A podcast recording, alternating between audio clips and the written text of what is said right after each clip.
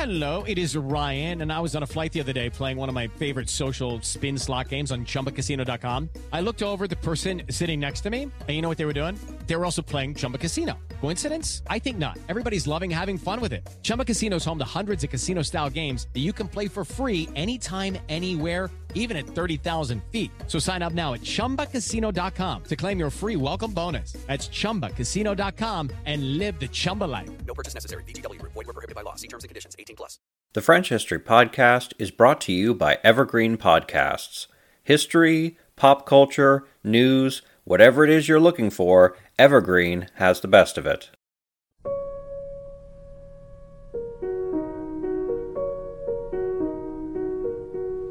Chapter 3 Call to the Faithful. For there is nothing which Almighty God, who wishes that all men should be saved and that no man should perish, more approves in our conduct than that a man should first love God and then fellow men. Most certainly you and we ought to love each other in this way more than other races of men, because we believe and confess one God, albeit in different ways, whom each day we praise and reverence as the creator of all ages and the governor of this world. For, as the apostle says, he our peace who hath made both. Letter from Pope Gregory VII to Al Nasir, Sultan of Bijaya, 1076.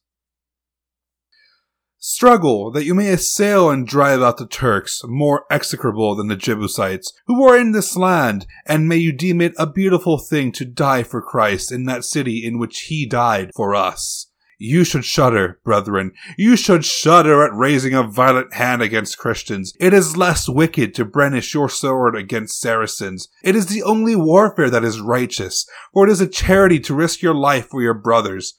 That you may not be troubled about the concerns of tomorrow, know that those who fear God want nothing for those who cherish Him in truth. The possessions of the enemy too will be yours, since you will make spoil of their treasures and return victorious to your own or empurpled with your own blood, you will have gained everlasting glory.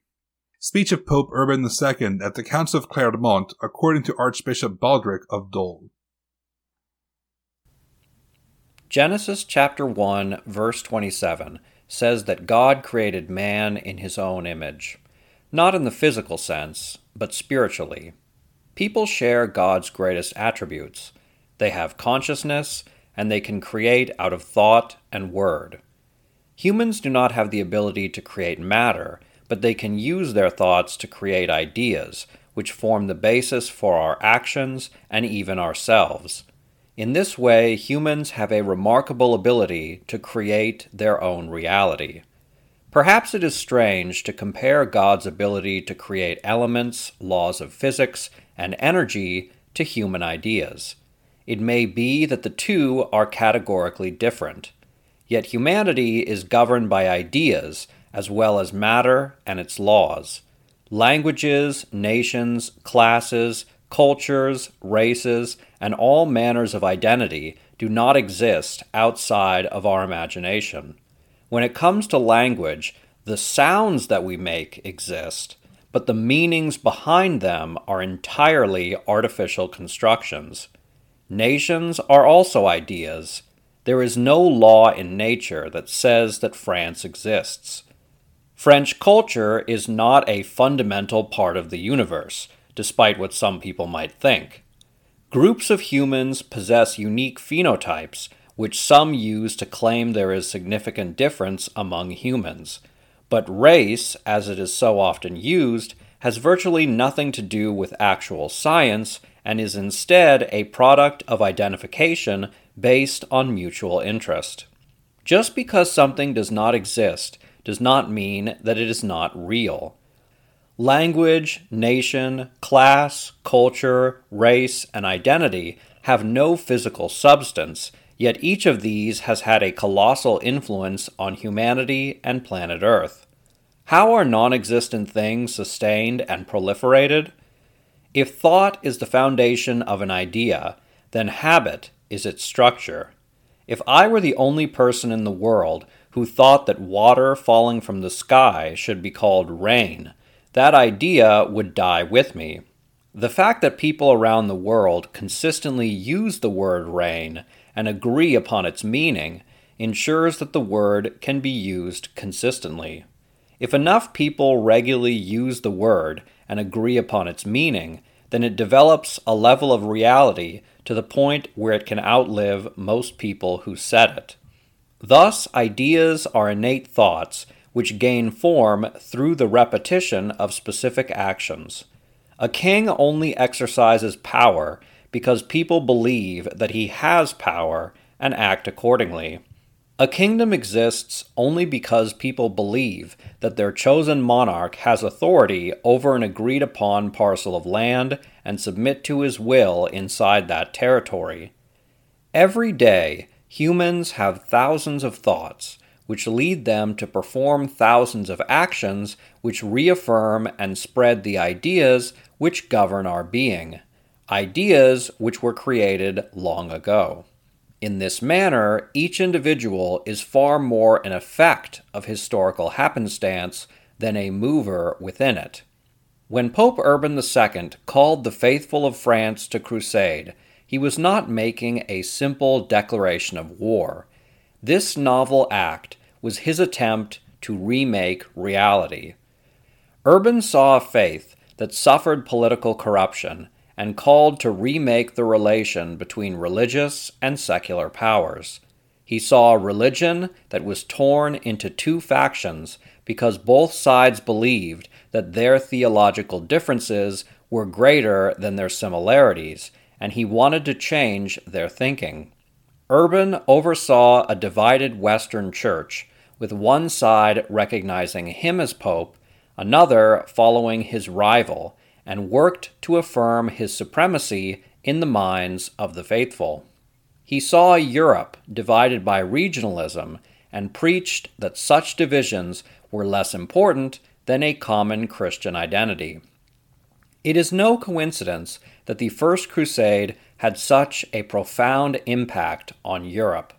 While the Holy War did not belong to any one man, it was born out of Pope Urban's conscious attempt to recreate Christendom through the creation of a shared Christian identity and papal supremacy, which would both unify the Church and protect it from secular influence. Europe in the 11th century experienced numerous crises, though unlike Byzantium, it did not face the threat of invasion by a group representing a non Christian religion. Quite the opposite. Norman mercenaries successfully conquered the largely Islamic island of Sicily, and mercenaries from France and beyond traveled to northern Iberia to seize territory from the divided taifas. After centuries of raiding the continent, Scandinavians accepted Christianity, ending the Viking Age. While the large countries of Europe were increasingly secured from external threats, internal problems proliferated, none more so than in France. Unlike in the Holy Roman Empire, the replacement of the Carolingian house with a new dynasty did not result in strong, centralized rule. When Hugues Capet took the throne of France, he ruled as little more than a northern regional lord. King in name, he and his descendants held little influence over Aquitaine Gascony, and Provence. Even in the north, the Capetians struggled against their powerful vassals in Vermandois, Anjou, and Normandy. The dukes of Normandy were arguably more powerful than the King of France following Guillaume's capture of the English throne. In the absence of central authority, local lords exerted power over the countryside, often abusing the peasantry. Warfare between villages, towns, or entire regions was constant. Blood feuds guaranteed violence between individuals and their families. Bandits harangued the roads. Murder and robbery were common. Strife marred the great and populous kingdom as its people regularly fought against each other. Is it any wonder that some French believed that they lived in the end of days. The situation was so dire that there existed those who openly welcomed the apocalypse, thinking that the world's climax would at least bring about the return of Christ and an end to their suffering. Though many held that France ached from a lack of Christian morality, not everyone believed that the end was nigh.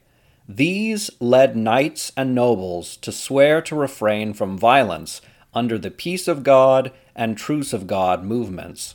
Another conflict that racked Europe was the disputation of authority over churches.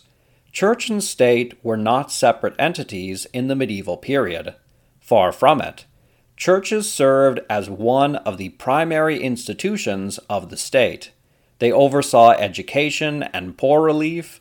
Bishops acted as secular lords who ruled over vast land holdings. As such, bishops collected a fair amount of taxes and could raise their own knights. Secular lords naturally wanted to control these institutions and claim their land, wealth, and religious power for themselves. Kings and lords fought for the right to appoint loyalists as bishops, abbots, and other religious leaders. In fairness, it was often the nobles who raised money to build churches and monasteries, sometimes in the wake of a Viking raid. Aristocrats regularly saw church building as a transaction, not some free gift. Still, secular interference angered many church officials who feared a corrupting influence, particularly since some wealthy nobles bought their religious positions, in an act known as simony. No country exercised such complete power over its church as the Holy Roman Empire whose leaders appointed bishops and even the Pope himself. Then, in 1058, the six year old Heinrich IV became King of Germany and Italy. Reformist Italian cardinals took advantage of the lack of leadership in the Holy Roman Empire and appointed their own pope, Nicholas II. For decades, reformist popes sought to cleanse the church of outside influence even as the Germans sought to reassert their power over Rome in a conflict known as the Investiture Controversy. The reformers survived by allying with the Normans who ruled southern Italy to repel the northern powers. In complete contrast to Germany's strong central authority, the French monarchy's weakness meant that far more of its religious sites exercised independence from secular interference. Of all the great French churches, none was more powerful or influential than Cluny Abbey. According to historian Thomas Asbridge, by the end of the 11th century, 11,000 monks and 2,000 religious communities joined the Cluniac movement. Among other things, the Cluniacs demanded freedom from aristocratic meddling and claimed protection under the power of the papacy. As the former Grand Prior of Cluny, Urban worked to spread the French model of church authority to the rest of Europe. When Urban became Pope in 1088, he bemoaned that Christianity was not following Christ's instructions to form a united community living in harmony with each other. In 1054, the Patriarch of Constantinople and Pope had excommunicated each other dividing the faith between the Western Catholics and the Eastern Orthodox. The Latin Church was further divided between those countries who recognized Urban as the rightful pope and those who supported the Holy Roman Emperor's choice, Clement III, while England, France, northern Spain, and southern Italy followed Urban, the city of Rome, much of northern Italy, and the Holy Roman Empire supported Clement III. Far from being a strong pope, Urban did not even have access to his own church, St. Peter's Basilica in Rome. Recognizing that he needed allies, Urban turned to the Byzantine Empire.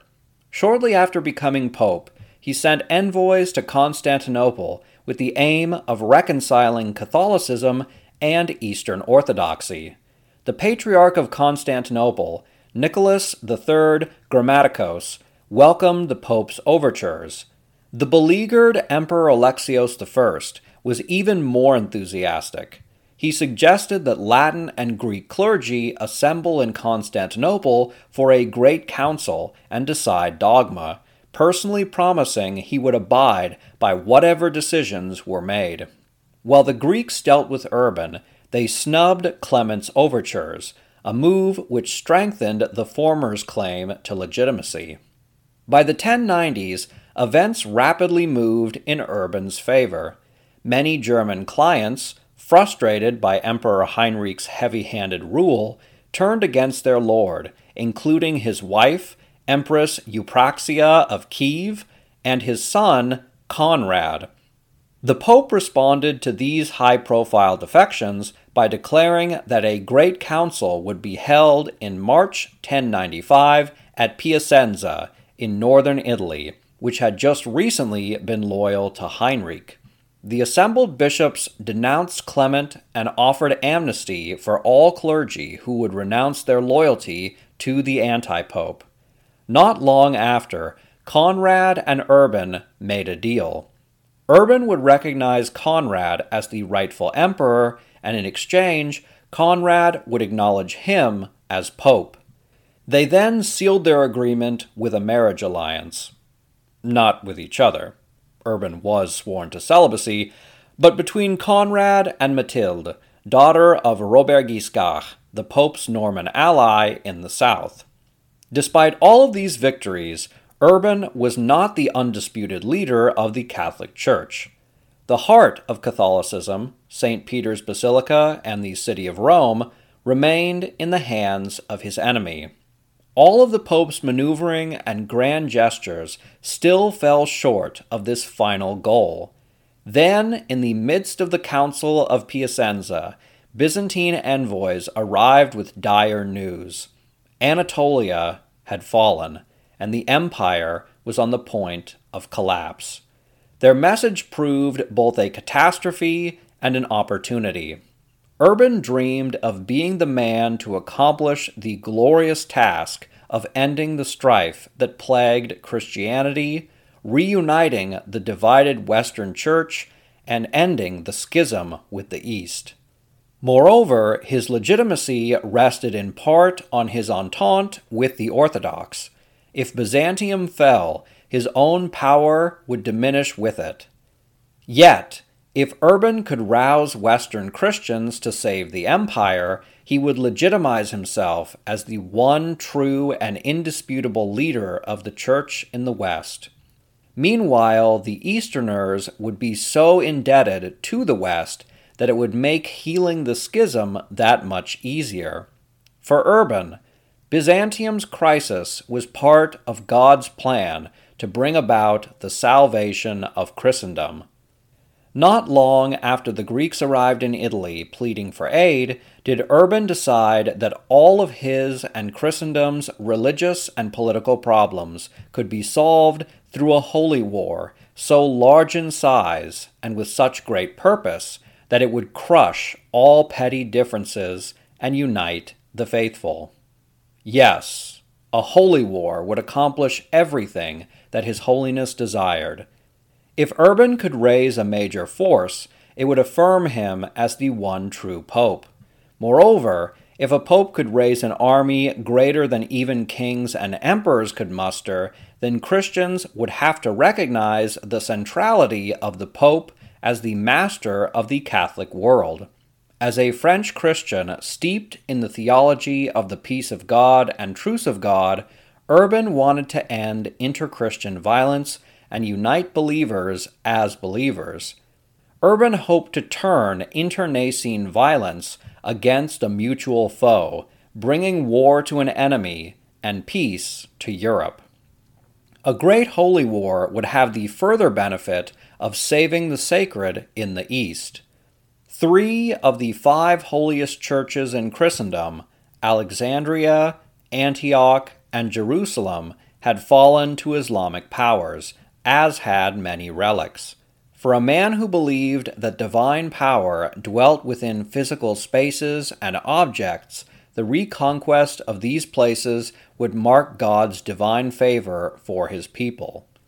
Of all prizes, none were greater than Jerusalem, the holy city where Jesus was crucified, resurrected, and ascended to heaven. Finally, Urban may have even believed that such a holy war would bring about the end of the world, as described in the final book of the Bible, the book of Revelation. The late 10th and early 11th centuries were a time of great anxiety, with many in France claiming to witness miracles, magic, demons, and signs in the heavens. As a scholar from Cluny, Urban would rank among the skeptical.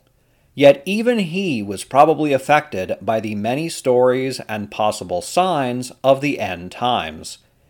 It is possible that Urban hoped that should Christians retake Jerusalem, it would signal the return of Christ, the beginning of the millennial kingdom, and the ultimate end of the world.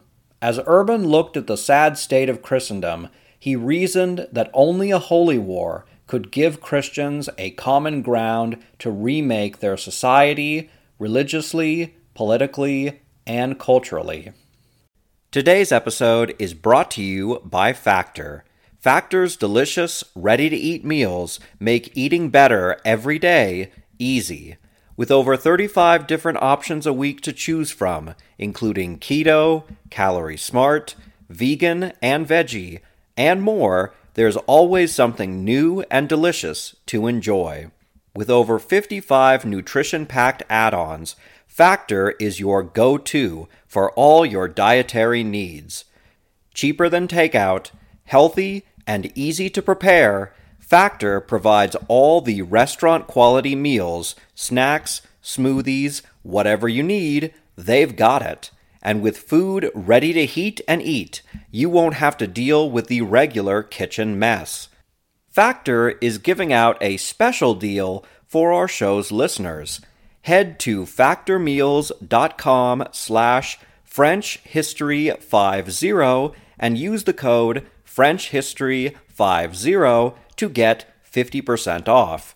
That again is frenchhistory50 at factormeals.com slash frenchhistory50.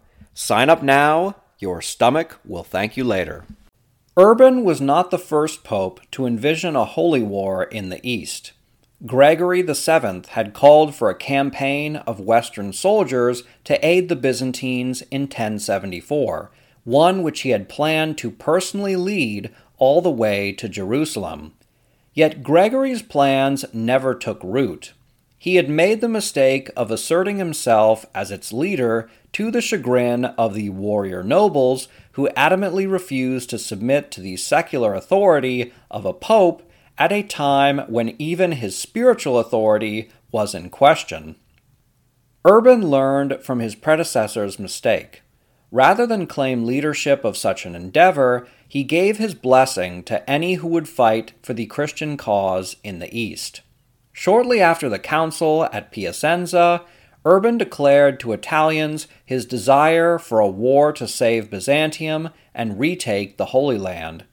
The people of the Italian peninsula largely ignored the Pope's call to arms. They had their own problems to deal with. Many worried that if they left their lands, then they would be attacked by Germans from the north, Normans from the south, or even just a small neighboring territory. Moreover, many Italians remained loyal to Clement. For these and other reasons, very few Italians went to fight in the east. Yet Urban was not dismayed. When the Italians failed him, he moved to his homeland of France. Even before the Pope crossed the Alps, Emperor Alexios I had done much of the work preparing the French for war. For over a decade, Alexios had propagandized to the French, encouraging them to serve as mercenaries in the Byzantine army. The Byzantines had a strong infantry, but these were ineffective against the mounted Turks and Pechenegs. Meanwhile, the French and Normans were perhaps the greatest horsemen in all of Europe. While the Byzantines primarily courted cavalry, French and Norman foot soldiers also had a reputation as peerless fighters. Despite all of Byzantium's problems with rebellious mercenaries, Alexios believed that he needed these Western soldiers to counter his new Eastern foes. The propaganda war that Alexios waged on France anticipated most of Urban's own appeals that he was soon to make. First, Greeks traveling west countered accusations that the Catholic and Orthodox were too far different, arguing that all Christians were part of a spiritual family. These claims found root in France due to the Peace of God and Truce of God movements, which emphasized a mutual Christian identity over regionalism. In addition to promoting Christian solidarity, the Byzantines tempted the French with promises of relics with great spiritual value.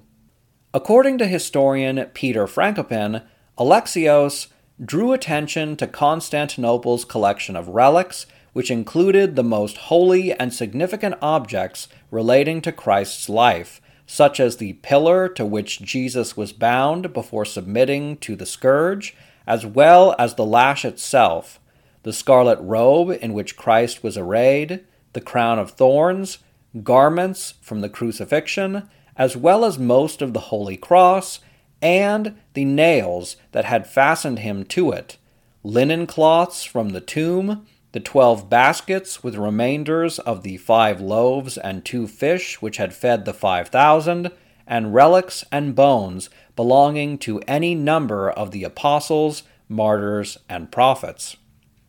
While these treasures enticed the Western faithful, one particular incident led to great confusion. In one communication, the Byzantines mention their possession of the head of St. John the Baptist.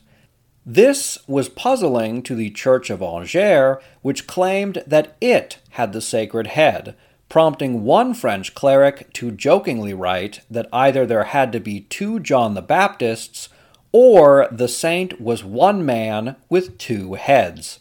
Nevertheless, relics proved a useful lure for Alexios, who probably gifted some to French churches, including Cluny Abbey.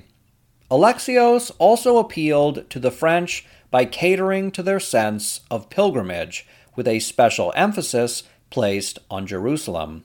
Pilgrimage was particularly important for those who lived far away from the sacred sites mentioned in the Bible.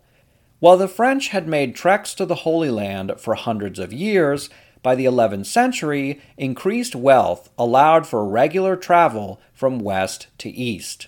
The Byzantine emperor claimed that pilgrims were increasingly harassed by Muslims who controlled the Holy Land and appealed to Christians to join his armies and fight to secure the East. To be sure, the Turkish conquests of Anatolia and the Holy Land disrupted pilgrimage routes, but in general, the Muslim rulers were tolerant of their Christian subjects.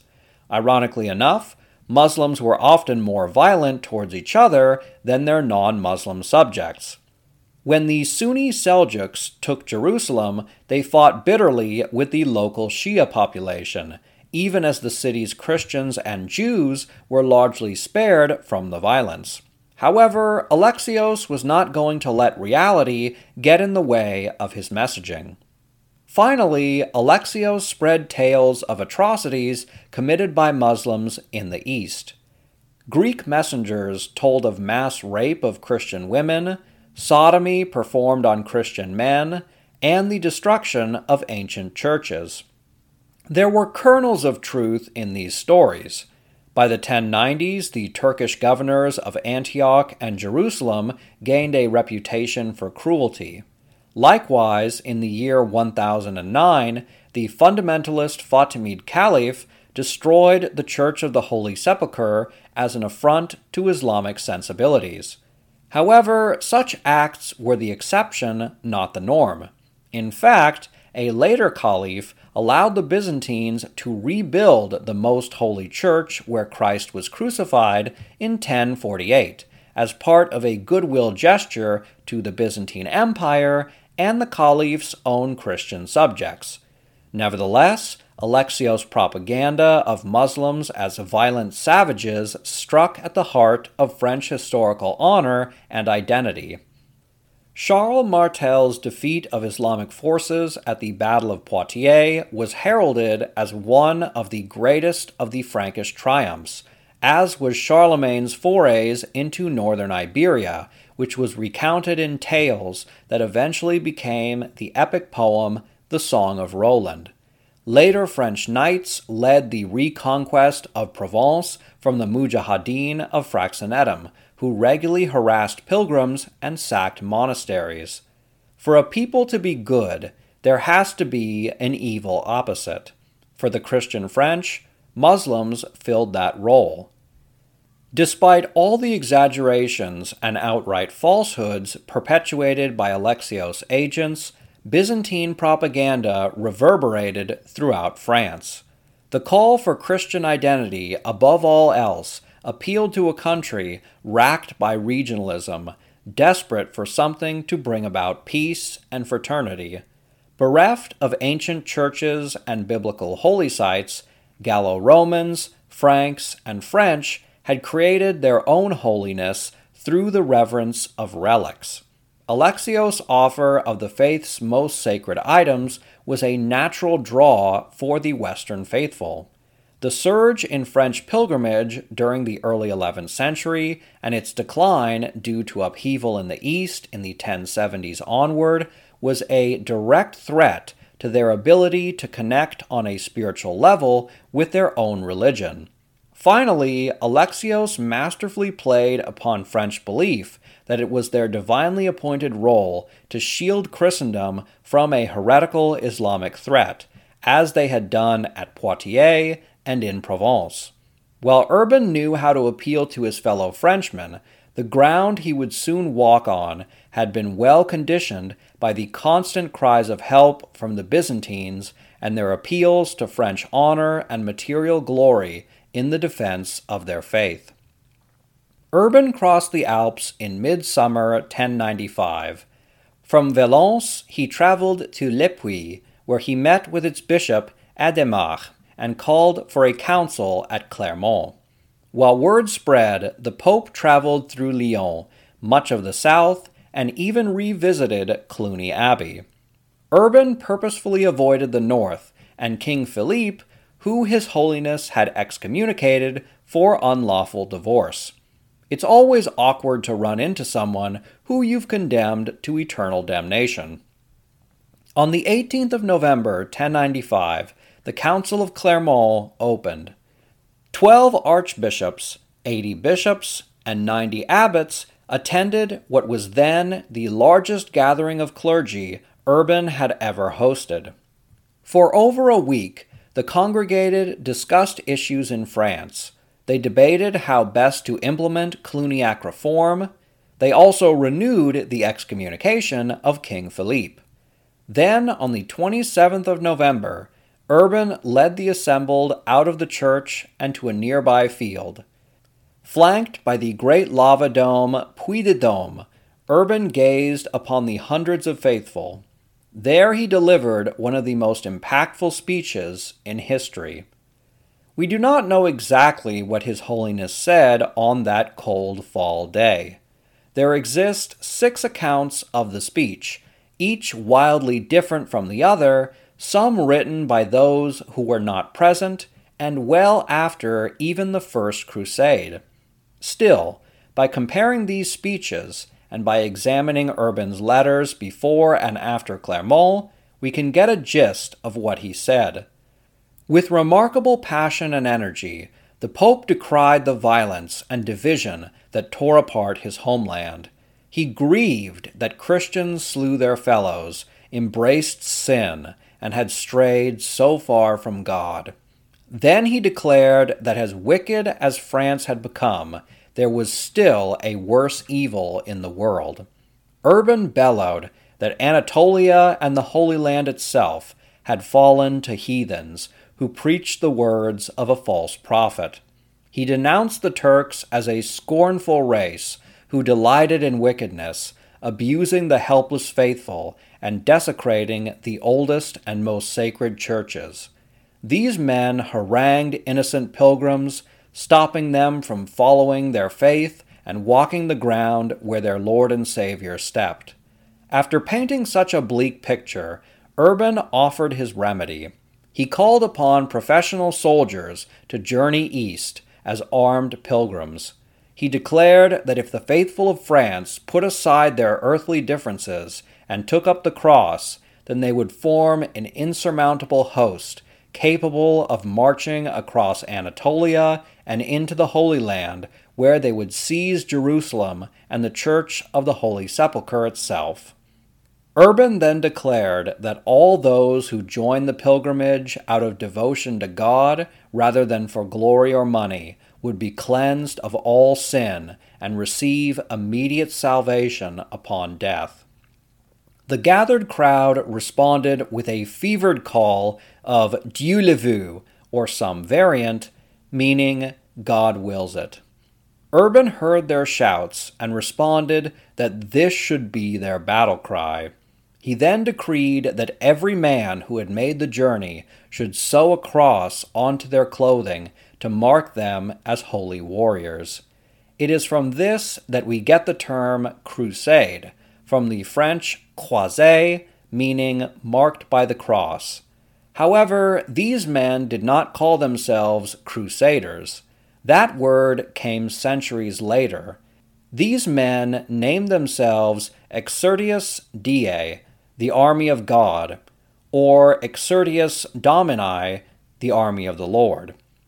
Their war was not a crusade, but via Dei, the way of God and they were each pilgrims on that road.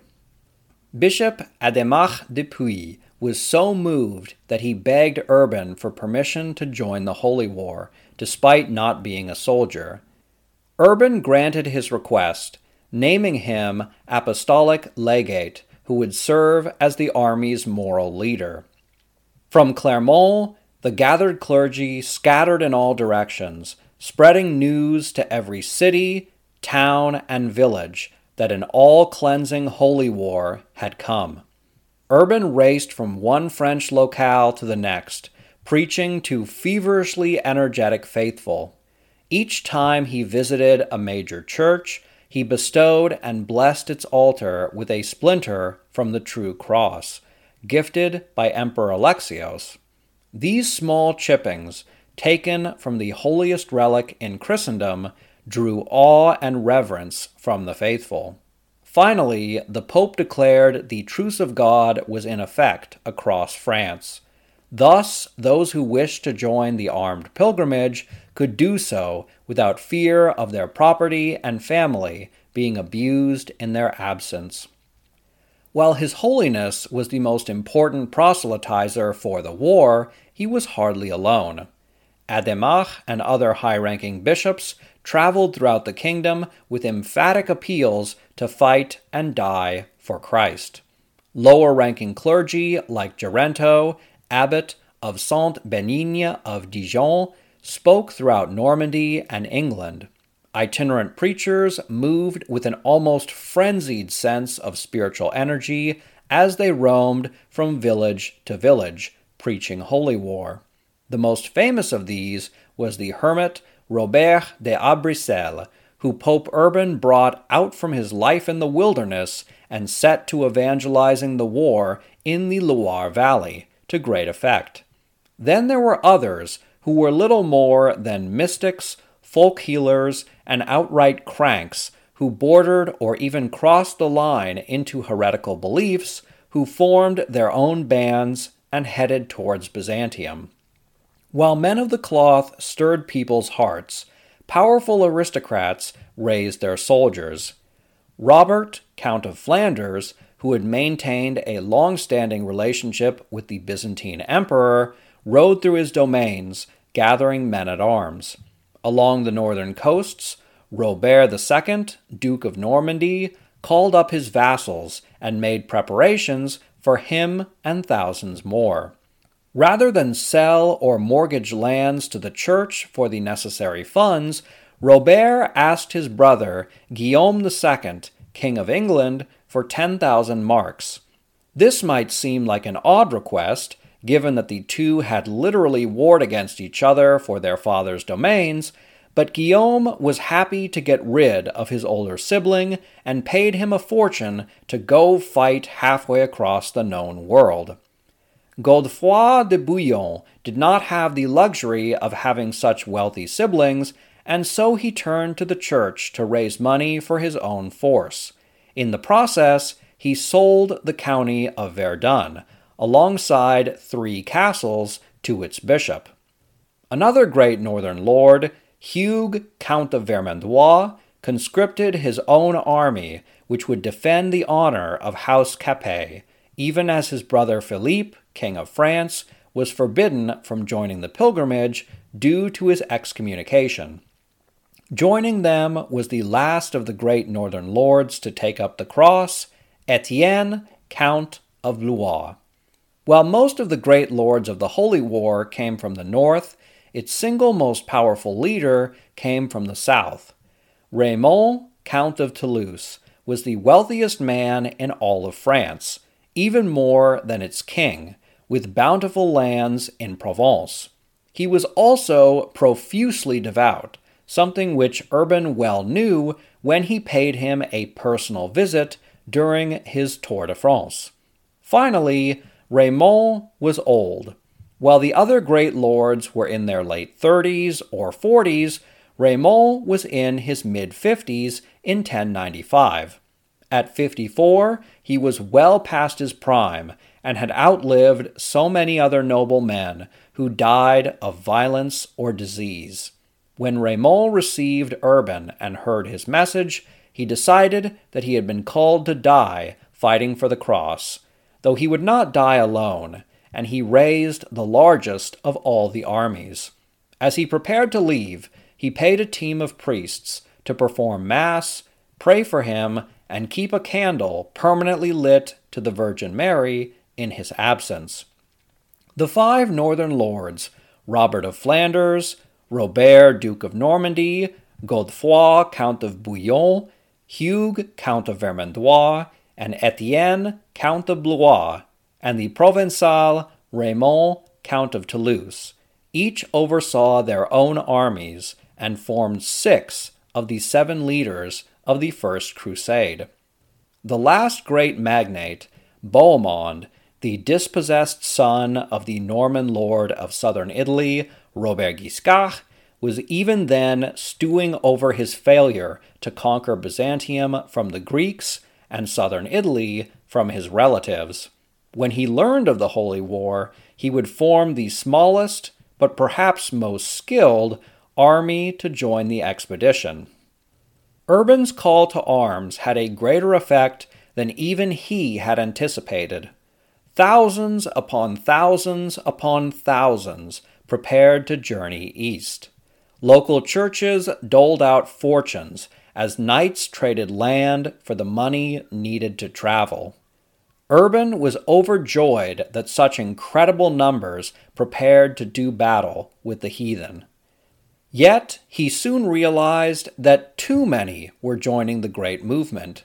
Soon, Urban was writing letters forbidding those knights in Tarragona from abandoning northern Iberia to Muslim dominance, imploring them to consider the war in Spain on par with that in the east.